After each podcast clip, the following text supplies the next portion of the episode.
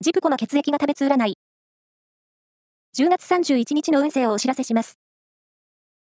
監修は、魔女のセラピー、アフロディーテの石田の M 先生です。まずは、A 型のあなた。